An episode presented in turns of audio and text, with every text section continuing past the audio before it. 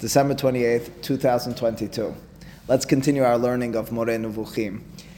In the past several classes, we've developed several points and a few directions. I'd like to, in some way or fashion, continue that, and I'll explain to you how uh, very briefly. At the very beginning of the Moreh, if you recall, Perek Alf and Perek Bet, Harambam had a twofold conversation for our purposes. First and foremost, we talked about what it means, Tselem Elokim, and we kind of followed that up in one or two classes. We additionally described, Harambam did in Perek Bet, uh, his understanding of what this quote unquote fall of man was uh, through that decision, we'll call it, to eat from Etz Hadat.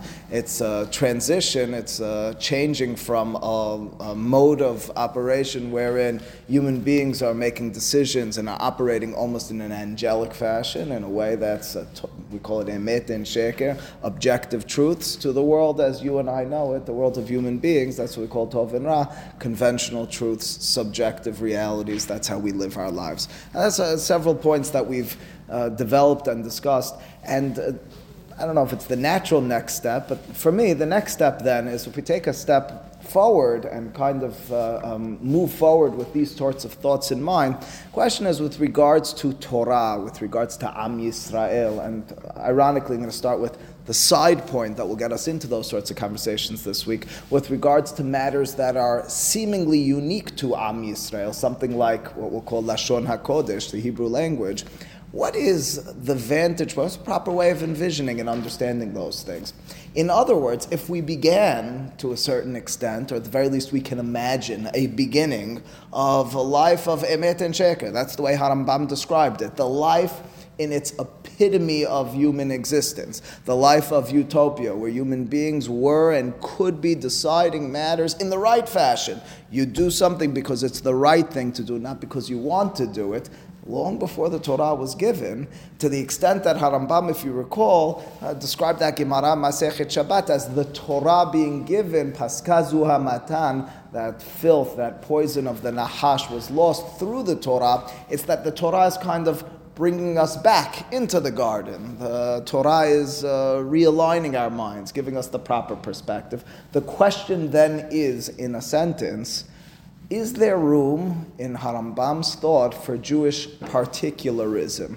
And uh, it might sound like a long and big word, but uh, to be a, a, Jewish particular means that I envision Judaism, I understand Torah and the nation that has Torah as being different inherently in essence, there's something about Jews, about Am Yisrael that's different. Is there room for that in Harambam's thought? What's, what's the alternative?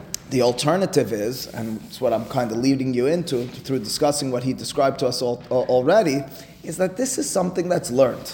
It's not something that's in my DNA. It's not something that's metaphysically or physically programmed into me. For example, and this, Joe, here's the quick recap of last week, or, or last class to a certain extent.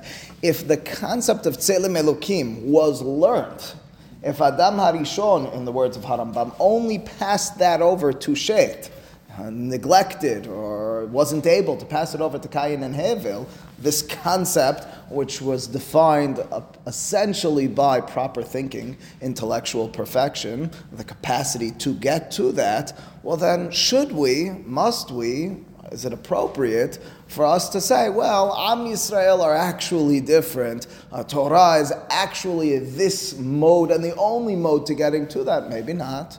Maybe this whole thing, this whole method and direction of life is one wherein we're trying to get back to a time, ironically, before the Torah was given. Yes, we're now in a world where we need Torah to get there, but it's not per se because quote, the Torah has that secret to it. It's that the Torah has this way of aligning us. The Torah has a way of uh, teaching us uh, to overcome our inclinations, our drives, and to set us back in an emet and sheker vision. Do you understand what I'm saying? In other words, instead of, and I would say this is probably the most common vision of who we are as a nation, well, the Gemara, Harambam himself will describe Am Yisrael seemingly in terms with descriptions that have us being altogether different. You're a Jew, you're an altogether different person. It's the Torah, it's an altogether different reality. Even those words of that Gemara he was quoting, that Am Yisrael who are at Har Sinai are different than non-Jews because paskazu amatan, because that filth, that uh, poison of the Nahash no longer exists within us is that to be understood like in the sense that it's just who we are, or is it still something that's achieved? Is it still something that we don't have inherently a part of us? We're not essentially different. We're different because if we abide to Torah, if we align our thoughts, if we uh, fix our actions through its methods, uh, that in turn renders a different human being as uh, who we should be.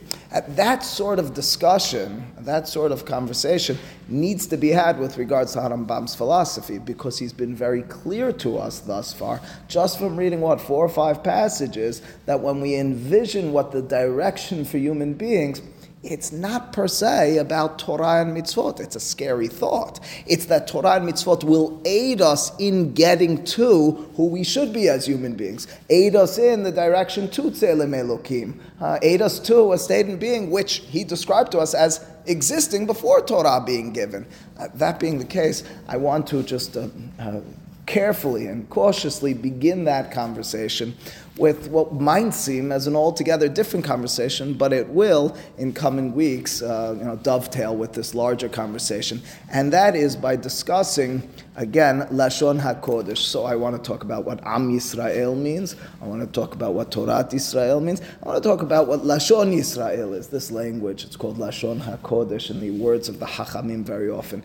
This is Hebrew language. What is it that distinguishes Hebrew from other languages? Is there something that distinguishes Hebrew Hebrew from other languages. Now, before even reading, you can and mind have in your own mind a set thought on what is Hebrew and how has it been interpreted to you in the past. It's certainly the words of Torah in their original are in Hebrew. You might have a certain affinity to the language. You might have a modern uh, perception of it uh, with regards to the modern spoken Hebrew. Question is again, and, and most specifically, this is how the question will, uh, the issue will be. It'll revolve around this question when the rabbis refer to it as Lashon HaKodesh. It's the holy language, the separate language. What do they mean? What is it about Hebrew that in turn sets it apart from other languages? They don't refer to any other language as Kodesh. So that's what I'd like to discuss with you. Harambam directly addresses it, and then Harambam gets viciously attacked after his life by several. Uh, so here it's in the Moreh, it's in Helek Gimal in Perik Het. Again, the direction and the reason we're getting to this is because it's going to address a larger issue with regards to, philosophically speaking, who are we? What are we driving toward? What are we uh, seeking? it's here. Question. Go ahead, please. If you're saying that where the Torah is not you know, an end, but it's a means to an end. Right. Does that mean that, what's that, that Hebrew word learning just for the sake of learning? Torah Lishma. Torah Lishma is null and void? It doesn't mean it's null and void. It means I have to have another understanding of what it is. In other words, what is Torah? The Hachamim talk about Torah Lishma. There's no question. Uh, Gemaran Pesachim and Daf Nun has Olam Ya'asok Adam Torah Mitzvot Shelo Lishma Shemitoch Shelo Lishma Ba Lishma. The direction is to get to Lishma. What is it about lishma in Talmud Torah and Shemirat HaMitzvot? And it, it, just forces another interpretation to it, uh, other than perhaps what you imagined. But it's, it's not going to do away with the statement.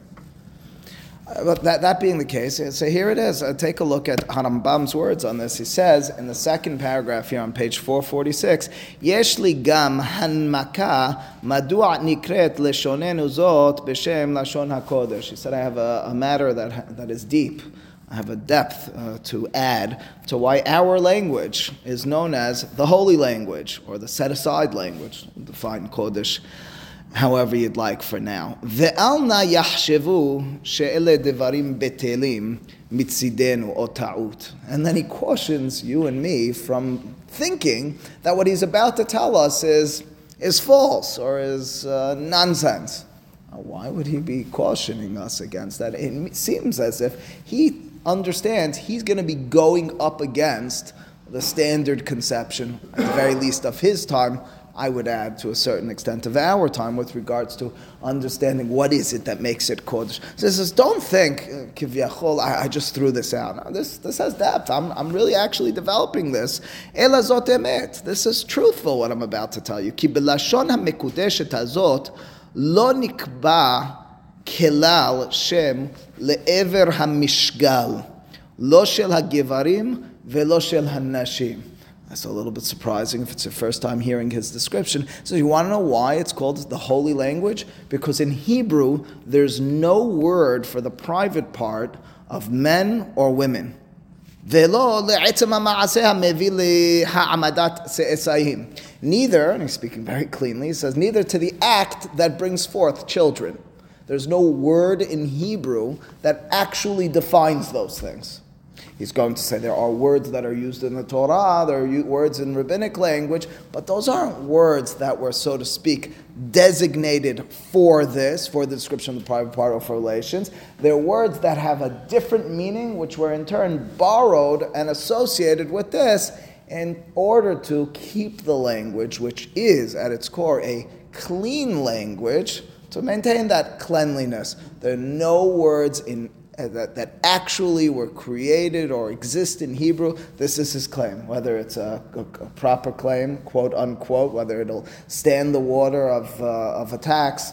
Now, we'll read one or two of the attacks, but that's his claim. He's going to continue. He's going to tell you several other things. That the cleanliness of here, it's, it's a funny thing because it, it's somewhat uh, peculiar. You're dealing with the word kadosh. We oftentimes he himself, Harambam, he has in his uh, in his Yad in his Mishneh Torah, he has a book called Sefer HaKidusha, and he has a book called Sefer Tahara. Kedusha and Tahara are two separate things for him. He's describing this as being a clean language, you might call that Tahor or Naki. Instead, he's associating that with Kedusha. That's his claim. He says, So, so far, lo lezera, not for sperm, is there a word in Hebrew? Uh, actual. Zera means descendants or means seeds. It's not per se for, for in other words, that's what he's going to do with all them. There are words, the Torah does refer to all these things, or most of these things. and not for urine. Velo and not for excrement. In other words, that's, that's, that's what Harambam is saying. So Harambam's claim then is that's why it's called Lashon HaKodesh. What is Tzetzai means descendants. descendants. Children. The way you make children, right? The act of relations, of sexual relations, there's no actual word for it in Hebrew, he claims. How is uh, Hebrew originated? Ah, well, that might be our question. That might be the full question over here. Now, he's not really addressing that but that's significant. Yeah. The fact that that's not part of this conversation might be the whole point over here. In other words, and I'll stop for a moment and I'll ask you now, after you read the words of Harambam, maybe I should have done this before, what word or what concept or entity or being do you associate with the word Kiddusha or Kadosh? Immediately, I imagine you'd all say, God. What is sanctity if not divine? Nothing to do with God over here. He's not disassociating the language. He's not going to say that God didn't transmit. He doesn't say that per se, uh, messages in Hebrew, but he says that's not why it's known as Lashon HaKodesh. Lashon HaKodesh instead has nothing to do with origins, has nothing to do even with its usage per se by prophets or by our Torah. It has everything to do with the cleanliness or that nikiyut. Which, what do you mean? Was God using the Torah because it was clean? Or? Well, that's a great question. The question, of course, will beg itself. You, you, have another question that connects itself to you. Well, where did the language come from? If it is, uh, you're touching on the point you know, before I wanted to get there, but I'll do it. Um, if it is a God conceived language, meaning, so to speak, whatever this fully means, God made Hebrew, made Lashon HaKodesh, uh, so wouldn't that be a description of why it's Lashon HaKodesh? If alternatively all languages, certainly the way we know languages today, are what we call conventional, they were crafted by societal involvement, they were decided by us getting together, paying attention to things, all different ways. There's things that sound one way, there's things we associate, and so on and so forth, through communal involvement, if that's what Hebrew is, well, that might be what he's leading us toward, even in Hebrew. The fact that he's not suggesting, again, it's only from omission but it's a very significant fact that he's not talking about it in that, uh, in that fashion. I mean, I'd imagine similarly, it seems Shusha Dorot Kadmat Torah. So if we go that route, something that society had to develop that language before the Torah could be transmitted. 26 generations had to pass before the Torah uh, uh, had to, had to I hear you, but Joe, but who said who said that has to do with the language per se? The language is developed from that's from that's it's a, it's a beautiful assumption, and it certainly will be what every linguist will tell you today. Is that per se the, call it um, standard rabbinic or Jewish perspective? Let me ask it differently. If I were to turn to, I'm not to sit siding between schools, but the standard day school child who's in third, fourth grade, I couldn't, I should have tried it with my daughter tonight, who's in fourth grade, and asked her, with what language did God create the world? The Torah you just mentions this as being through language. What language was he using, so to speak? I wouldn't say the word so to speak, I would speak very simply, I'm certain she would answer, irrespective of what school she goes to, where she was at. That would be the answer. A Jewish kid usually answers Hebrew. I don't know, but maybe Harambam wouldn't. I don't think you would. Because Harambam. Because in order to create the world, the, the, the language is a, com- a conversation between two entities. There was no entity So, that had so, that. so Joe, Yeah, but it could be, it could be, um, there's many forms of communication. Yeah, But that communication has to happen between two entities. right, and then it says Vayikra Elohim la'or yom v'lalayla kara layla. He's speaking. He's Right. speaking Hebrew, and he's talking to angels. So at this juncture, he's he's not st- at this point he didn't say anything about that. All he told us is the reason it's lashon hakodesh is because it's clean. It's a little surprising i'm pointing out that he But Aren't doesn't there, but but that proof, there, there, aren't there derogatory, derogatory words in Hebrew? rambam's claim is if they exist they're sh- borrowed from something else He's going to tell us what words you use for the male organ, what you use for a female organ. They're all either euphemistic or giving an imagery instead of, so to speak, an essence. Okay. That's his claim. There's no punch word, but Yeah. you could mix, mix, mix and match different words. Yeah. The same way in English, we have words that aren't English. We Use them because we think that like schmuck is not an English word. Yeah, yeah. Right. German. That's right. Means jewel. Jewel. That's right. Um, So- so- yeah. but the Question is, why, why, um, I lost my question. Okay. All right. Anyway, so th- let's Why, I'm sorry, go why ahead. is sperm and, and human organs, why those, why would those even be considered not kadosh? Um, I mean, I don't think it's so hard. I mean, you're right. I understand what you're saying. If if manipulated in the proper way, so then you're bringing forth spiritual matters. At the same time, the fact that these issues are kept private already designates to you and me that there's something about it, at least from a human perspective, that is not appropriate for you and me to be talking about. Now, as if I'm sitting at the table, I have uh, I have a three-year-old right now. My three-year-old's coming home from school talking about, for no reason other than he thinks it's cute to mention it at the table, excrement, and he's using all the kids' words for it. Is it per se not kadosh? Hard to define that. It's certainly inappropriate. Why is it inappropriate? Because that's what because that's a private action. That's something that involves matters that are not with regards to the regular uh, community building and spiritual uh, growth. It's not to say that it can't be in every aspect, but that's certainly the direction of these matters. And as a result, that's what he has as the lashon hakodesh. Yeah. So. We summarize by saying that topics or subjects that conventionally are spoken of in, in polite and discreet ways, Hebrew specifically goes out of its way to address those topics with metaphor. sensitive words, metaphorical references, and so forth. Correct. That's the way to say it. לכל הדברים האלה לא נקבע כלל בשפה העברית מילים המסיינות אותם במשמעותן הראשונה. He says there is nothing with its initial meaning, meaning it's not being borrowed. If it's being borrowed, if it's being affiliated, if it's being metaphorical, okay, that exists. But in terms of original meaning, there's no word in- for any of these concepts in Hebrew. Rather, they're used with words that are borrowed again, or with rimazim with some sort of hint. The reason for this is shelora uila haskir dvarimale. That's what Harambam says. It's inappropriate for us to just be talking about this, and you can glean that from Hebrew. And that's why it's Lashon HaKodesh. L'chen lo nikbu lahem shemot, ela dvarim shiyafe lahem ashtika. Sometimes there are matters, ironically he says this in the context of prayer as well, but okay, over here he's saying, there are matters that I just don't need to talk about. Uh, you can just keep it quiet. They don't need to be articulated. And when there is a necessity to talk about it, and it is part of life, Lechanotam bechinuyim. We use different uh, euphemisms, different nicknames, different metaphorical references. Mibituyim achirim kemoshe kasher ha'achreach mevi la'asot varim ele osim kol mamatz la'asotam. That's what I was, I guess, stealing from him earlier, Joe. He says, and the proof for that is the same way we, we perform these in private, so too we can understand why those matters are not talked about in that fashion. Why not? Taboo, inappropriate, generally speaking. It could be similar to where it says Reuben slept with his mother, with, with, uh, Bilhah. With Bilha. Reuben slept with Bilhah? Well, the pasuk says that he does. The Hachamim have a different interpretation of it. Pasuk says that? Yeah, that. Yeah. All right. What can I tell you? My, my education skipped over a lot more than that. Uh, that's that's why we studied as adults.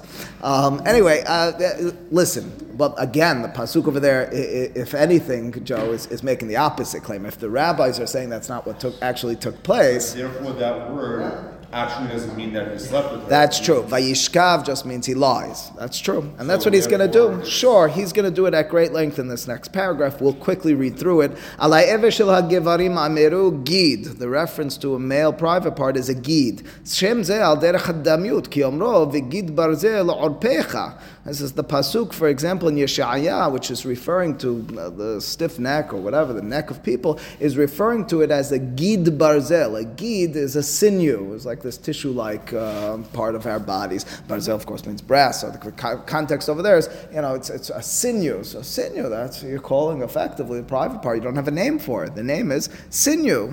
That's, that's how you refer to it. You borrow that. Gam omro, even in the Torah, the Torah refers to a blemish of, of human beings, certainly of Kohanim as well, as kirut shofecha. Kirut means it's cut. Shofecha, well, that's a reference to the uh, male uh, organ. What does shofecha mean? Lefi pa'ulato. It's shofech. It, it, it streams things. It gets rid of it. It has things come out of it. That's why it's known as shofecha. It's not the name per se. Vayever shel ha'isha, kovata. And when it comes to a woman's organ, the Torah, in the context of of uh, um, spearing Cosbi and Zimri, Pasuk says that he spears Cosbi into Kovata. Kovata is the reference to her private part, and Keva, do you know what those words mean? They mean like the cana- the, the, the inner area. Hu Shem Ha'itztomka. That's a reference to uh, a stomach. That's not actually a word that describes a female organ, but it's a word that's used in that uh, in, in that context. V'ilu rechem. What about the word rechem? Uh, God closes the rechem of some of the imahot. Uh, Nigzar mean, uh, excuse me, rechem, hu shem ha'ever bekirbayim bo mitava ha'ubar. It's the womb. It's where the baby is uh, is formed There's no word for room. womb there is. He has no problem with there being womb. That's not what he's saying. Maybe you think that's what the word rechem means. Rechem doesn't mean the private part. Rechem means the inner.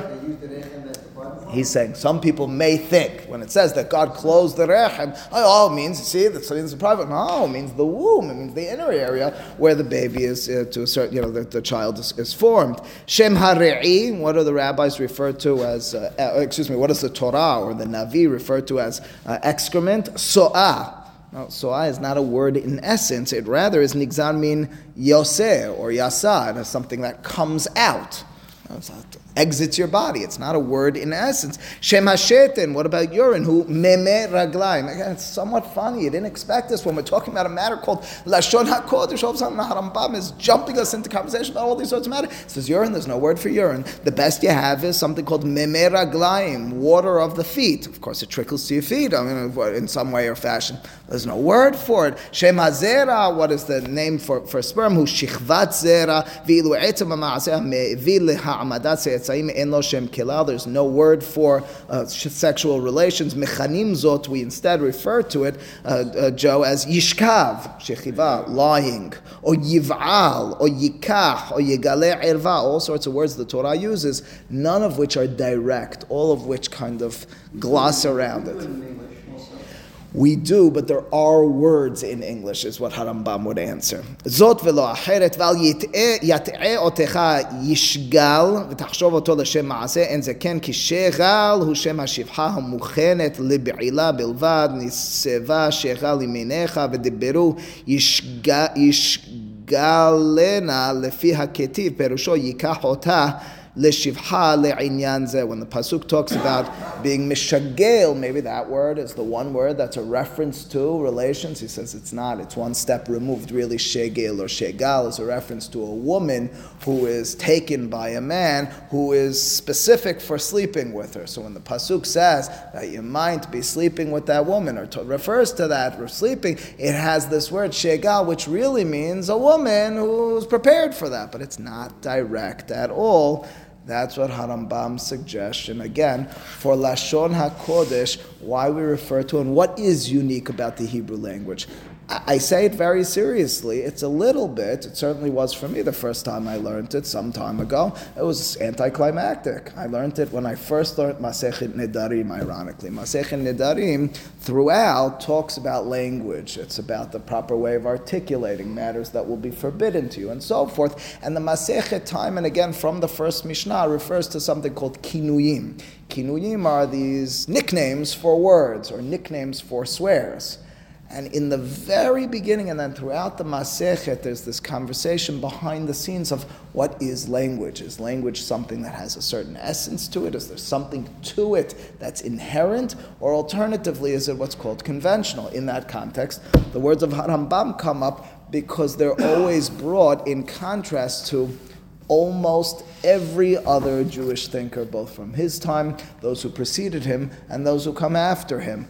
Almost every other Jewish thinker, in a different field, generally speaking, than that strict rationalism of Harambam, has a different perspective on why it's known as Lashon HaKodesh and what Hebrew really is. And I refer to, and I put on the page in front of you, really the, the biggest names on this matter. Number one is Kuzari, Rabbi Yehuda Halevi, a very important Spanish uh, philosopher. And number two is Ramban Nahmani, comes after Harambam, of Barcelona, Spanish mysticist, uh, call him Mekubal. Number three is Ritva, another rabbi from Spain, a little bit after Ramban, generation after. Also, somewhat of a mystical thinker, oftentimes, especially in the book that I'm quoting to, defending Harambam from the attacks of Ramban Nahmani. Each of those, and we'll read them briefly, and we'll, we'll touch upon them, have a completely different vision as to what Lashon HaKodesh is. To the extent that I brought you to source number seven is Be'ur Halacha, is Mishnah Berurah, is uh, the Hafetz Hayim, and recent generation,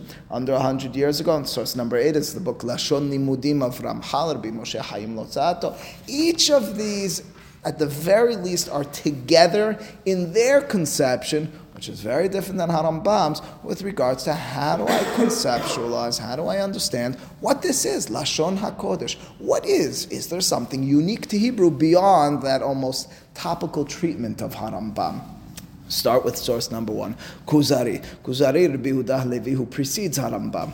Jewish thinker. There's debate in recent times, seems to have been settled, with regards to how much Talmud he was really proficient in. He's certainly a very significant thinker. Does that mean that a thinker in our history has to be someone who knows Gemara really, way, really well? In today's day and age, for one reason or another, they're often associated. Say someone's a Talmid Hacham. I remember as a child hearing my father talking to one of his friends. This rabbi friend said to him, I said, I, I, it bothers me when people will only refer to Talmidei Hachamim as people who know Gemara well. What about a person who's well versed in Tanakh? It's changing today. What about a person who spends a lot of time Jewish philosophy? What about a person who's involved with halacha but not per se Talmud? Are they not a Talmid Hacham? It's a funny and interesting thing wherever that sort of concept came in today's day and age. But Rabbi Udah Levi is a very interesting counter uh, argument to this. He's canonized. He's very much a part of our tradition. We have very clear evidence that this was not in Talmud was not. I said this all parenthetically was not really his selling point. Uh, he was very well versed in many other matters. He was a poet. He was a philosopher, and so forth. Anyway, so if you take a look together with me, he says, "Vihi be'atzma shebelishonot." Mikabala usvara. Kabbalah means tradition. Svara means logic. It doesn't mean Kabbalah in the way that you and I might use it today. And he's referring to Hebrew. Now we're not going to talk about the second one, Svara. I just quoted for you this Kabbalah, this traditional aspect. What is special about Hebrew? A certain tradition. What's the tradition? She halashona shedibir baha shemit barach imadam virhava. It's the language with which God used to speak, to converse with Adam and Hava. And he says, and furthermore, that's what the language they spoke. Kashe yore al hagezer Adam me'adama. Or higazer Adam Adama. Why are we known as Adam? Because we were taken from Adama. How could you make the argument that those weren't the names if that's the words we're using? Ve'isha, me'ish, ve'hava, me'hai, ve'kayin, mikaniti, ishet, mishat, ve'noach, me'inachamenu. All these names in the Torah were based upon another word. It appears as if this was all in Hebrew. Not the easiest sale. I'll tell you why not the easiest sale. Name all the animals. If all the We'll get there. We'll get there. Give it a second. Maybe that was all in Hebrew. Maybe it was all a divine inspiration to it. that. And that's what you decided. If he's naming them. Uh, who said he's actually naming them independently? Maybe it's all divine inspiration. The argument could be made. The argument is made, as a matter of fact. Is it? Yeah, by Rabbi Yehuda Levi himself, um, uh, that, that the naming of Adam was divinely inspired. He knew the names. He knew the names because this is an inherent language. Names of the animals. Yeah, that's right. Oh, saying they were That whole, that whole thing that's, you know, go name the animals was just a. It's significant, not a game. It's significant. Uh, listen. Anyway, it's a question. What was the significance? Who's he talking to? Who's it? It's all a question, regardless. In other words, what we're learning from it. But what is actually taking place at that time? Is he, so to speak, uh, quote unquote, independently doing it? That's the Joe type of approach. Or is he just doing it because that's what it is? In essence, that's the name of it, and it's kind of divinely inspired. He just knows it, zapped into his mind, or he tapped into some higher knowledge. That should be the name. I'll tell you why it's, it's a hard sale, though. It's a hard sale because, uh, as I've unfortunately pointed out too many times. I don't please with your children all that much. But we have a name uh, that we use all the time. His name was Moshe. I don't know about you as much as Moshe certainly was, based on our understanding of Torah, well versed in Hebrew. My guess is that the daughter of Paro was not that much. Certainly not, even though the rabbis envision her as afterwards converting, but certainly at the time of giving the name to Moshe, because she took him and she was Moshet Otom, Mishitihu, because she took him out of the water, was she saying that in Hebrew?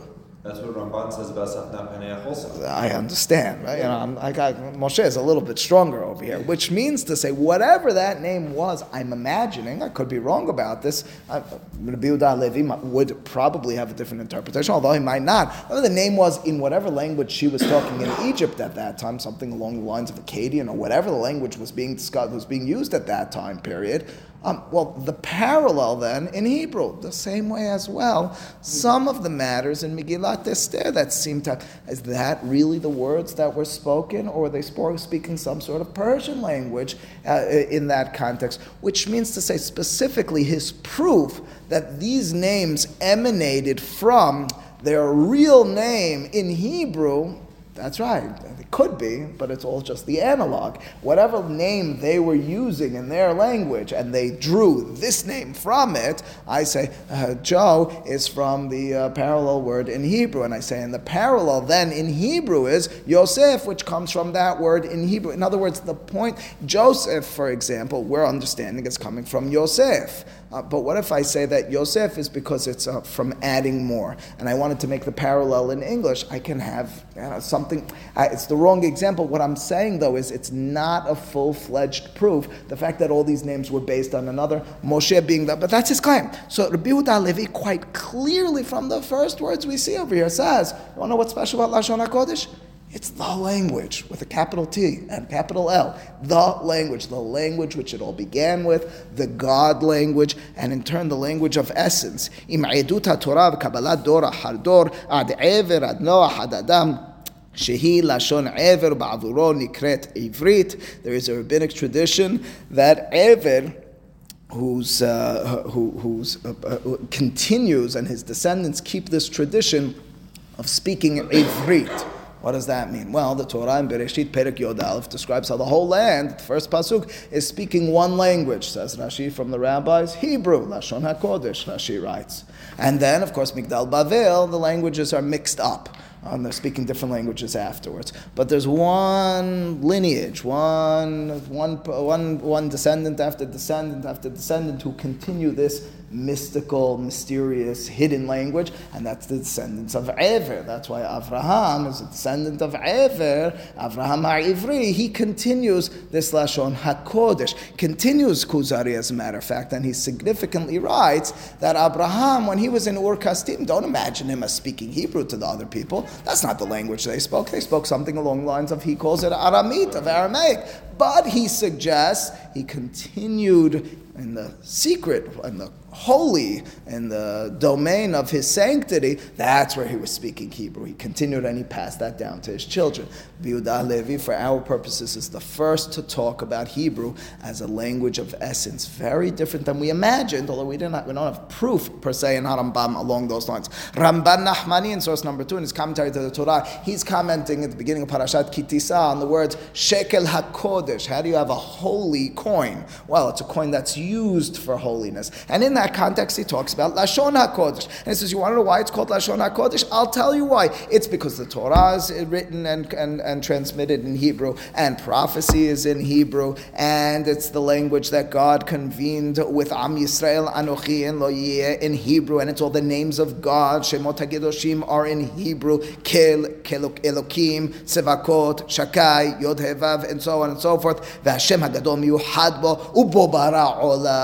Those are the words I wanted most specifically from Ramban Nahmani, and it's the language he used to create the world. So for Ramban as well, if we were to characterize Hebrew, what's special about Hebrew? It's the language. It's not conventional. It's not like English. It's not like French. Not like Spanish. Not like Greek. None of those languages, which were all born out of some sort of communal, national, social development. This is the language. That's why it's Lashon Hakodesh. That's Ramban Nahmani. That was Kuzari. That even Ritva and Ritva, again, was a generation after Ramban Nachmani. He wrote a book called Sefer HaZikaron. I, mean, I, happen to own it. I don't see it being sold all that often. It's a fascinating small book. And this small book called Sefer HaZikaron is Ramban Nachmani's defenses for Harambam to many, if not all, the attacks that Ramban Nahmani has in his commentary to the Torah. Ramban Nahmani, a completely different school of thought, as we'll develop together over the course of these classes, than Harambam. So he disagrees with many philosophical points of Harambam. And among those is this one. Says Ritva, this is the one place, to the best of my knowledge, in the entire book that he says, I'm not defending Harambam. He says, I could, and Ramban even had a question about that word, Yishgelna, the Shegel, and he has a question. Says, I kind of could defend Rambam, but I won't do it, because I think it's wrong. He's very clear about that. What, what does he go further? He says, he goes further, and here's some critical words. On the third line in the middle, Halila lechachmeha emet leha'amin basod hahu those who accept emet and sod and, and, and a secret uh, those who are involved in Yodeh he talks about, those who are in the mystical world, those people understand that this approach of Harambam, he's concealing more than he's revealing. The fact that words in Hebrew don't have an essence to them, that's not true. Everyone who knows anything about Jewish mysticism, he's suggesting to us, knows that Hebrew in and of itself has an inherent essence. What do I mean by inherent essence? I mean along the following lines. And as a matter of fact, there's a book written by Professor Menachem Kellner, or Mark Kellner, and his book is about Maimonides' encounter with mysticism. And in it, he suggests, if I remember correctly, that the reason Harambam is opposing this sort of thought with regards to Hebrew being a language of essence is because what bothered him so much was amulets. And an amulet, a kamea, a kamea is something that was until today, but certainly in his time period even more so, written by a Jewish mysticist using special names, which combining letters in some way or fashion have some sort of believed, perceived, or actual essence to heal, to cure, to give you good luck, and so forth. Harambam, that's kamea. That's what it's called. So an amulet, a kamea, harambam. Now keep in mind, we do, until today, associate that with mysticism, with Kabbalah. That's right, because names and letters and words have an essence to them. To the extent that even as well, it's not crazy, Hasidut, Mekubalim will often have an affinity to gematria. They're paying attention to the letters and the essence and the numbers and so forth. Letters and words have an essence to them in and of themselves. Rav Kook has an entire book on the letters of the Hebrew alphabet, the secrets that are inherent in each of them. But it's not only these later Mekubalim and mystics. It's not only in time of Harambam. We've mentioned on more than one occasion. Gemarot in several places have such references. The Gemara Masech Menachot says that the world, this world was created with the letter He. Again, of course, Rambam would have his own interpretation to it. And Olam Haba is, I'm getting there, I'm getting there, was written with the letter Yod. Uh, well, there's already some sort of mystical reference. There's a book called Sefer Yetzirah, according to tradition of many. It was written by Abraham Avinu. According to others, written much later. Regardless, it describes creation of the world through letters letters, words, combinations of letters and words is matters of essence. Very much not what we're reading about in Harambam. At least we seem to have him implying that. It's, it's to the extent that, uh, well, because. It's worthy of note that the scientific world describes everything in terms of letters representing atoms, representing a certain essence of energy. Or, Sure. Coding as well. Coding is, yeah, it's a system that just is a representative system rather than inherently meaningful. Sure. But the thing is, they do, and, and, I gotcha, and that's the way Harambam would explain these sorts of references. He would say it's representation, letters and words have a representation. Uh, each of these who we're reading from really very much in the words of Maharal and Ramchal and others, you'll find their understanding, it's difficult and philosophically it'll have to be developed and, and, and digested to fully appreciate their understanding of words, Hebrew words specifically, is that the Hebrew word is the essence of the thing you're talking about. Le'olam Adonai devarecha nisav b'shamayim. Your word, God, is in the heavens. Bidvar Adonai Shatmaim Nasu. With the word of God, the heavens were created. The fact that God utters over the course of the creation of existence, that's uttering, and the word is the essence itself as opposed to a description of it. That's a very mystical type of thought. It's a thought that Harambam has not yet, and we're understanding will not wrap his head around. Go ahead. How do they rectify those uh, no, that's not going to be difficult per se. I mean, it means that the Torah is going to present certain concepts in a way that's digestible to human beings.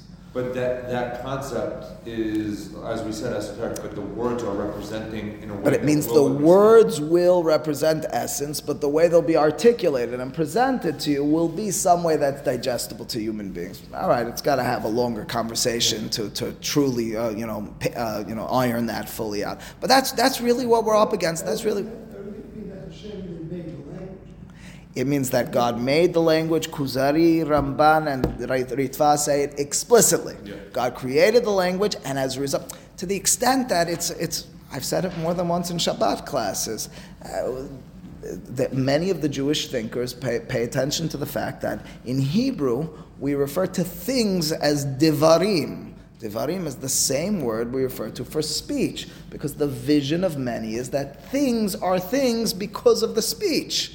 In other words, I refer to it not just as that and its way of representing it, but that's what it is. It's hard to sometimes really wrap your head around. I'll give you an, an, an analogous situation. It's not the same. I once read in, in Rav Shagar's book. Rav Shagar was a very important Jewish thinker who passed away just a couple of years ago, tragically at a young age. But he was he wrote he wrote some during his life. His students published a lot afterwards. A very a very uh, um, ultimately speaking, seems to be a, a prolific teacher and, pub, and, and writer in the scheme of things. But he gives when he's articulate. He was very involved with postmodern thought. Uh, he gives the following example with regards to how words sometimes, until today, in a way you and I could maybe appreciate this sort of concept. Although, you know, f- non-Jewish philosophers will, will talk about this. People like Heidegger and, and others will, will have this sort of thought. But he said that he was once uh, at a bakery in Jerusalem, and he was buying a challah he said, know, I say the word halah. He wrote this in two places. He said the word halah. I think about Friday night meal. I think about kiddusha. I think about Shabbat. He said the person in front of me online bought a halah, took it, and walked out of the uh, out of the store, as did I. And he opened the halah, ripped it open, and shoved it into his mouth and devoured it. He said, I was overwhelmed. I was trembling. It was just a desecration of sanctity in that moment. But of course, it wasn't. It was a person eating bread.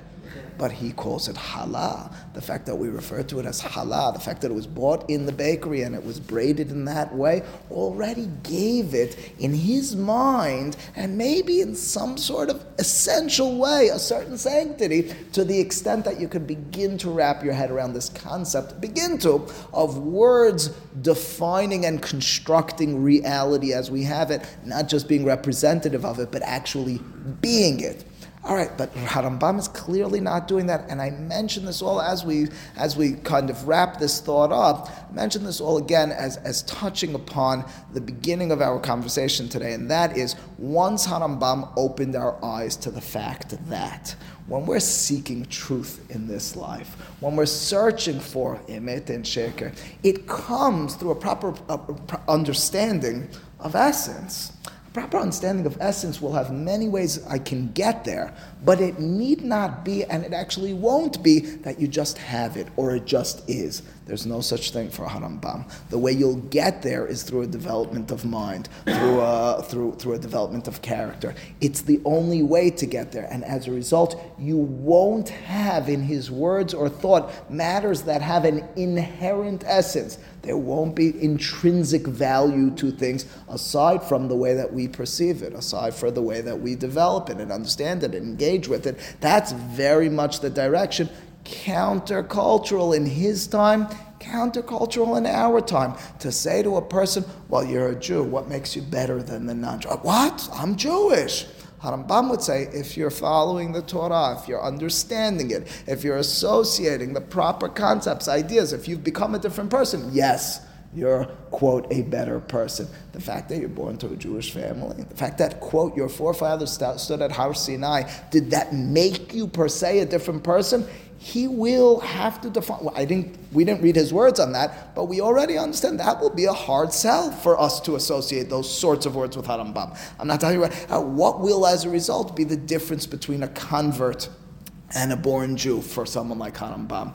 Much less, a much thinner line than someone like Rabbi Yehuda Halevi. And as a result, the Hebrew language, the Lashon HaKodesh, the language of the Torah, it should take us at, at this point, uh, should be little surprised the fact that Harambam doesn't need there to be an intrinsic essence to it. Uh, what makes it holy? It doesn't have ins- uh, disgusting words in it. What makes it holy for others? It's the language of God. Language of God, says Harambam. It may have been. Does that First and foremost, he'll explicitly say not so. Uh, secondly, does that therefore make it a matter? Is there anyone, he'll, that, he'll say, is there we'll anyone get that agrees with him? I, am sure. I don't. Not, not that I No, know I'm of, but I'm sure. Again, Uh, outside of the Torah uh, world, everyone. In Yeah. the Torah world, not many that I'm familiar with. There is a Gemara. Well, we'll, we'll address it a little. Yeah. Just to- Just to tie it back to the concepts that you mentioned in, in the introductory Yes. and then throughout the Yes. class so far is, we're supposed to be learning a certain behavior from Torah. Ju- Judaism, generally speaking, isn't actualized properly if it's not internalized. Right. So, and Harambam making the point that if Adam communicated to Shet, and then Shet has to communicate it to the rest of humanity, and then certain people picked up on it, other people did it, it takes effort, it takes consciousness, it takes a lot, right? Yes. One of the things that Torah is trying to teach us is, in our language, things we should be talking about in public, or behavior, things Sure. we should be doing in public, and things we shouldn't. And so it fits into the Well said. of Well said. using the language Well said. It's there to teach Well said. So Sammy says it much better than I than I said it, and I didn't even intend for it, but it's perfect. Sammy said, and now pay attention to what Harambam told us is lashon hakodesh. It's the fact that the language teaches you and me about what we should be saying, what we should be focused on. After all, that's what we're saying Torah is. After all, that's what we're saying life is. He's suggesting. Beautiful lesson. That is. Everybody has But that- Lashon but that But that, Doesn't mean it's Lashon, but that. Okay. Everyone disagrees. So with you it. don't Uh, what's- to what's- learn. Ali, we mean under, that that is the understood, but but that's his. That's everyone's going to disagree with him. But doesn't that element of netzach have to come from God? It, can't be something that's developed from us because we don't Very know the right again. Joe. Nobody's saying not per se, although Harambam will. But at this juncture, at this juncture, nobody's saying not other than that's not what makes it quote special. What makes it special is that it's instructive, No, I that it's appreciate that, ennobling. but the one thing I'll, I'll counter there is it can't be instructive because we Okay, don't know. all right, give, give it a few, going understood. Yeah, anyway, so here, uh, just, uh, just a few more points, just quickly to be able to capitalize on this point and uh, give a little bit of understanding further. In uh, source 4, Harambam in his Mishneh Torah and Hilchot Kiryat Shema uh, talks about the halachot with regards to Kiryat Shema. He's really initially quoting from a Mishnah in Masechet Sotah, Gemara in a Mishnah in Masechet Berachot, several things all together. And he talks about, first and foremost, in Halachat Tet, about the way that you uh, say the words in Kiryat Shema. If you're reading Kiryat Shema, you have to be midakdek. You have to read the words carefully. So, for example, uh, just the famous examples is you need, you need to leave. Uh, if, if we got nothing else out of the class, we learned how to say Kiryat Shema. You need to make sure that if there are similar, if there are identical words at the end of one word, beginning of the next word, you pause in between. So, for example, uh, letters. I'm sorry. For example, bechol. Levavecha. There are two lamets, one after the other. If you read it together, it sounds like bechol levavecha. That's not. That's, that's bechol levavecha. Uh, for example, he says furthermore, va'avadetem mehera. If you read it together, it just sounds wrong. It's wrong. Uh, he, he furthermore give, gives an example. He says um, hakanaf petil. Fascinating one, because we we don't say kanap and we don't say fitil. Hakanaf pitil. Okay, anyway, here's you have to pause. That's his first statement. Right, uh, important to know. Then in the next halacha, reflecting a Mishnah in Masechet Sotah, that Kiryat Shema can be said in any language. You can fulfill your mandate, your mitzvah from Torah in any language. Says Harambam, but be careful. When you read it, Hakore bechol lashon, if you're reading in any other language, sarich lihizaher midivrei shibush shebe'oto halashon. You have to be careful that you don't have any of the corrupt parts of that language. Umidakdek be'oto and you have to have the diktuk, the scrupulous articulation with that language, English, French, Spanish, whatever, same way you would in Hebrew. Now, I know what he told me in halachatet. What does it mean to be medakdek? To stop in between words and to utter them in such a way and so on and so forth, and several other things and the proper articulation of the words.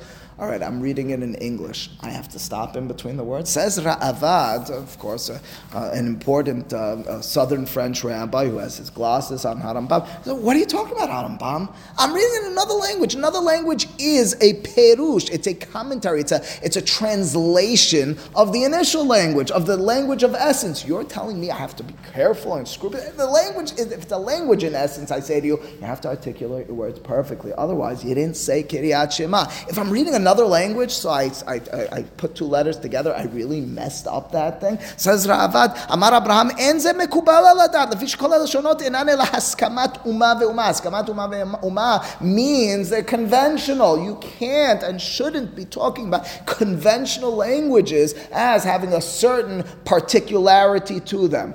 How would Harambam respond to that? How is it? Why is it that Harambam says that not only in Hebrew do you have to be particular about your diction and your articulation of the words, but in any language as well? The answer might be that for Harambam there's no distinction.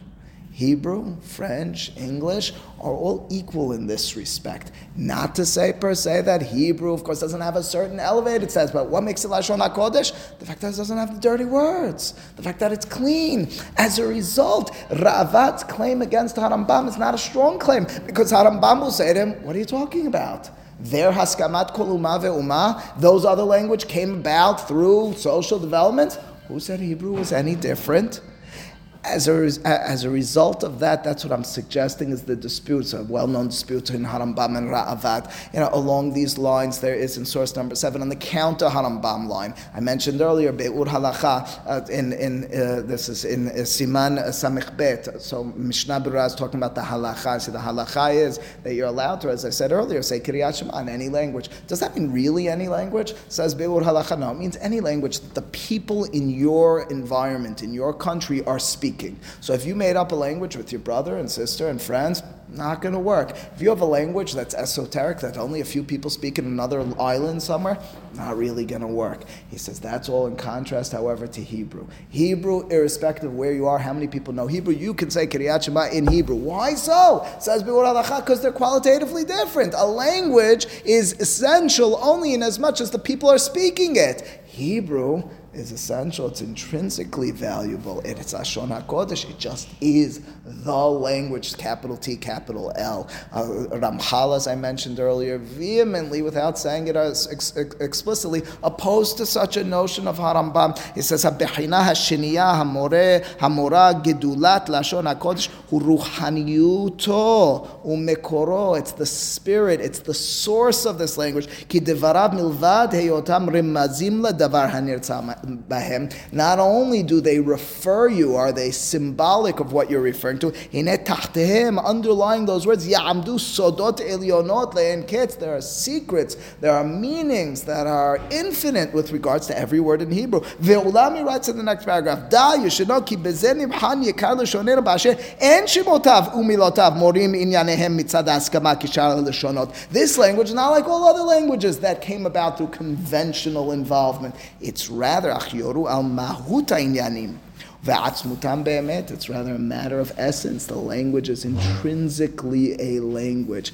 So, to summarize before we read just the last passage from the More, summarize very briefly what we've developed again with all the background aside for now we developed a very unique position from harambam. The background was they're not so surprised about it but the statement of harambam is that lashon hakodesh is specifically and only because of its purity of speech nothing of intrinsic nature, nothing about it because it's God's language, nothing about it because it's better or different or particular everyone else. And to the extent Joe asked me, do I know? I don't know anyone else who agrees with Harambam. Doesn't mean there isn't, but it's a very unique position. Uh, Harambam then hasn't said it explicitly until now in source number nine in Helik Bet and Perik Lamed. Harambam, we read from Perik Bet, uh, uh, uh, Bet, Perik Lamed. It's over there that he's quoting several rabbinic passages. Over there, it's not a rabbinic passage per se, but it's the pasuk that Joe brought our attention to earlier, and that is Vaikra Adam Shemod it says that Adam Harishon in Perik Bet uh, of Bereshit says gives names to everything. God prompts him to do so. Now, the whole sentence. Mimashi hayavat aladat vilasim levilav. Says Rambam, you want to know what you need to pay attention to and uh, set your heart and mind on? This pasuk. Hodi'anu. The Torah is instructing us and telling us, Shehaleshonot, that languages, Heskemiot, are conventional, came about through the acceptance, through the agreement of people. Velotiviot, there's nothing inherent, there's nothing intrinsic, intrinsic, there's nothing natural to them. Kefisha Hashevu, as others think. What pasuk is he referring to? Adam Harishon. Adam Harishon giving the names, not per se with divine inspiration, rather, he's looking at this, comparing, giving based on his understanding of people and time and so forth, it means somewhat clearly Harambam's position on this matter with regards to what is Lashon HaKodesh in a sentence. Harambam consistently will not tap into that word intrinsic. He will not give in to the idea that there's something of essence, some sort of uh, genetic reality there. It's a divine language because it's from God. There's no such nature in Harambam. It's the way that we'll develop, it's the way that we'll appreciate, the way that we'll understand it, to the extent that he doesn't even have it coming from God. You'll ask, I don't know the answer. So, what language did God create the world with? He might say to you, you have to redefine what's taking place over there with regards to the speech of God. He might tell you, you have to understand it in a different way. He might, I wouldn't use the word might. He certainly would tell us that. Whereas uh, pretty much everyone else is on the other side of the aisle telling us, what are you talking about? There's a particular nature to Lashon HaKodesh. And in turn, as I mentioned earlier, there's going to be a particular nature to being a Jew. Uh, Kuzari will mention mention those famous words, there's an inyan ha'eloki. There was something that was just inherently and naturally passed down from one to the next. We'll call that Tselem Elokim. He'll call that Tselem Elokim, but he won't, as Harambam told us in the last class. Uh, it's not because it was taught, it's because He was born to him, and it was just there, and it just was. The fact that you are at Har Sinai, many of these, if not all of them, will tell you are a different person genetically. A convert compared to a Jew, well, they can get close, but they'll never be a Jew at their source. Whereas Harambam, as we've mentioned, as we've understood, very consistent with regards to his vision of existence, vision of Torah, vision of life as we know it and should know it, will tell us this intrinsic thought is far from truth. It's about achievements, it's about appreciation, it's about development of mind, soul, spirit, and so forth. It's not about something that just is. Baruch Adonai amen v'amen.